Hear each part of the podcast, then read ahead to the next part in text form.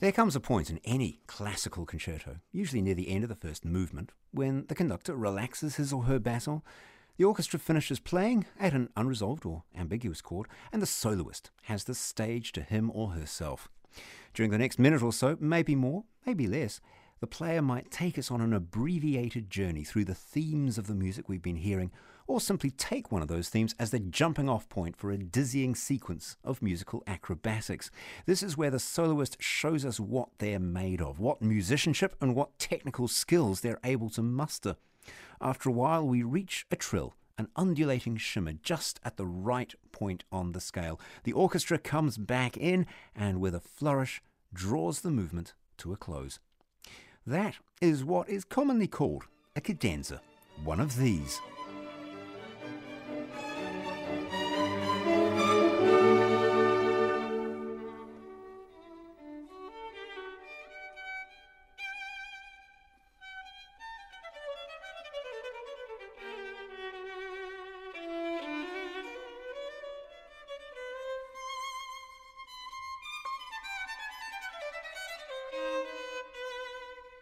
Gidon Kremer there with the Vienna Philharmonic and Nikolaus Harnoncourt with Mozart's Violin Concerto No. 4 in D.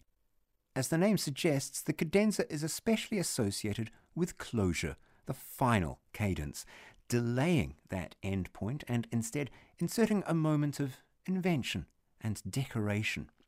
In late medieval music, the cadenza or cadence lived up to its Latin root, cadere, to fall, by typically adding a descending figure in the penultimate bar, such as the last notes of the scale, to simply underline the fact that this was the end of the piece, the musical equivalent of a full stop.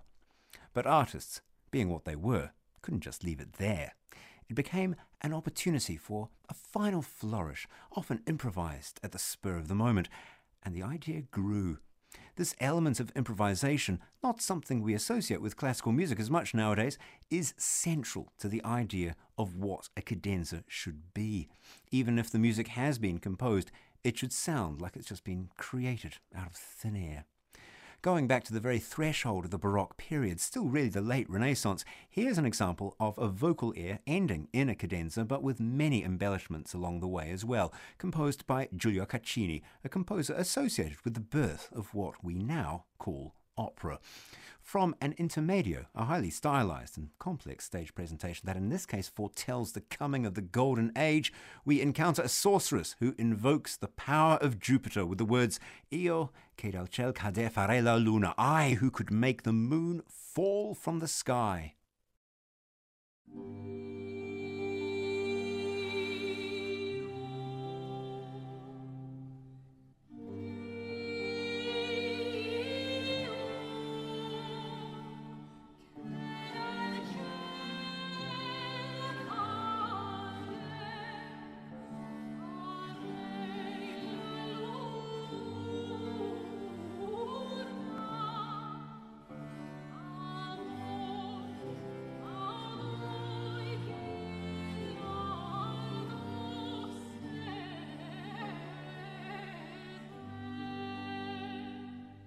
Emily Van Evera singing that air by Caccini with the Taverner Consort. After this, the concept of the cadenza grew and increasingly created opportunities for self display, perfect for that aesthetic of whirling, unending brilliance that so inflamed Baroque culture.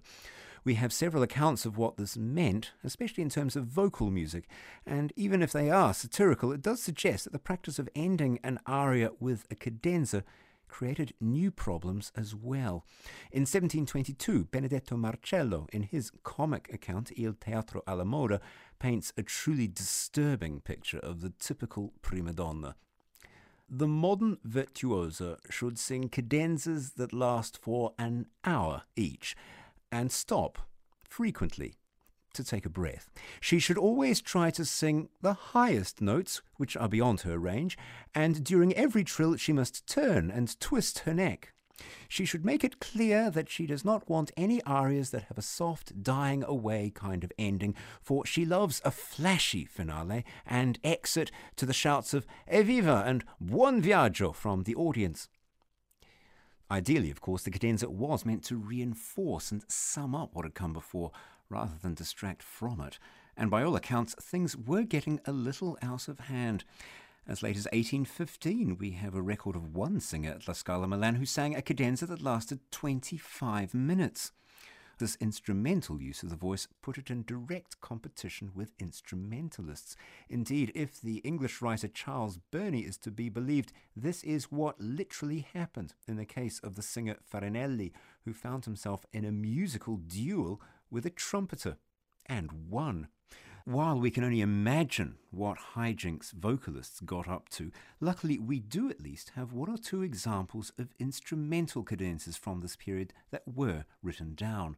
The manuscript of Vivaldi's violin concerto in D, nicknamed Il Grosso Mogul in reference to the Mughal Emperor Akbar, has a transcription of a cadenza for the third movement, probably in Vivaldi's hand or at least contemporary with him.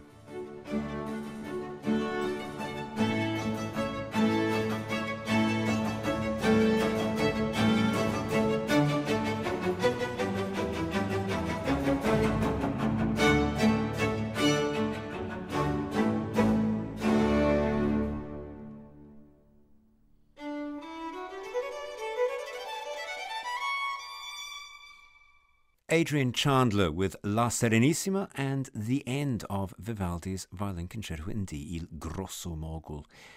The expectation of a performer to be able to improvise, or at the very least present an embellished cadenza, carried on into the classical period, one of the few hangovers of Baroque musical culture to do so, no doubt because it was popular with audiences and players alike.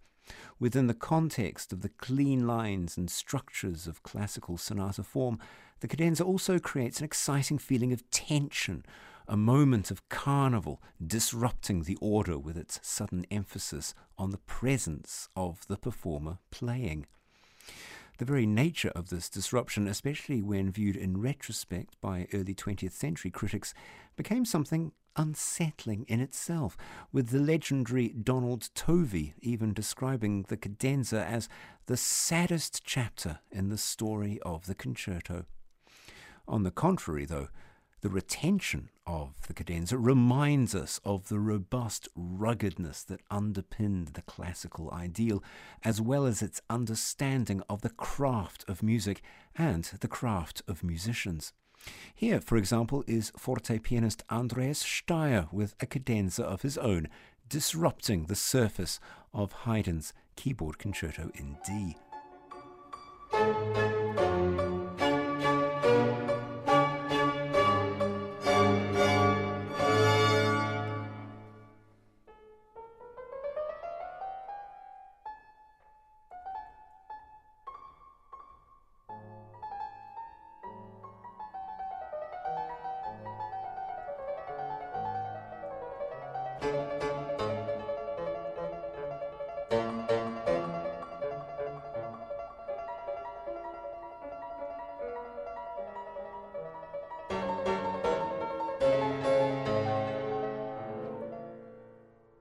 Andreas Staier with the Freiburg Baroque Orchestra under Gottfried von der Goltz with part of Haydn's Keyboard Concerto number 11 in D, published in 1784. The status of the cadenza in the Romantic period, with its increased sensitivity towards all modes of creativity, became problematic and anachronistic. There was simply too much going on for a performer to step away from, and in turn, composers came to use the convention of the cadenza to incorporate it within the overall scheme of the music. We can clearly see this transition happening through the five piano concertos of Beethoven. In the first two concertos, in traditional style, he simply leaves an empty bar in the score at the point where the cadenza comes, leaving it up to the player to supply his or her own, and obligingly he later wrote a few himself that pianists could use. In the third and fourth concertos, Beethoven writes a cadenza into the score. The pianist can still use an alternative if they wish, and people have, but they're so good, would you really want to? Then, in the fifth concerto, the Emperor, no options are allowed. At the point in the score where the cadenza comes, Beethoven places a note to make himself as clear as possible. Do not play a cadenza, but instead proceed immediately to the following. As the Romantic period unfolds, with notable exceptions like Brahms's violin concerto, the cadenza remains only on these terms, with the performer's interpretive input expressed in the subtle arts of phrasing and articulation rather than wholesale invention. By the time we reach Mendelssohn in the 1840s and his violin concerto in E minor, the cadenza is entirely incorporated within the score to the extent that he even places it at the heart of the first movement rather than at its end. No more a point of farewell, a flourish to mark the hero's departure from the stage. It has now become a moment of focus, a poetic utterance in the midst of life. Performing this for us now, we hear violinist Anne-Sophie Mutter with the Gewandhaus Orchestra of Leipzig under Kurt Masur.